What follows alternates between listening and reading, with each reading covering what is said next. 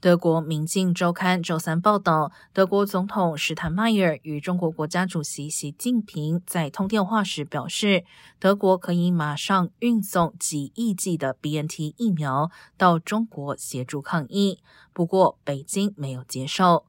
但德国政府发言人赫伯施揣特证实，部分 BNT 疫苗正运往中国途中。中国官方已同意先让境内约两万名德国公民接种。德国并正努力将施打范围扩大到其他在中国生活的外国人，同时作为交换条件，在欧洲的中国公民也可接种中国的可行疫苗。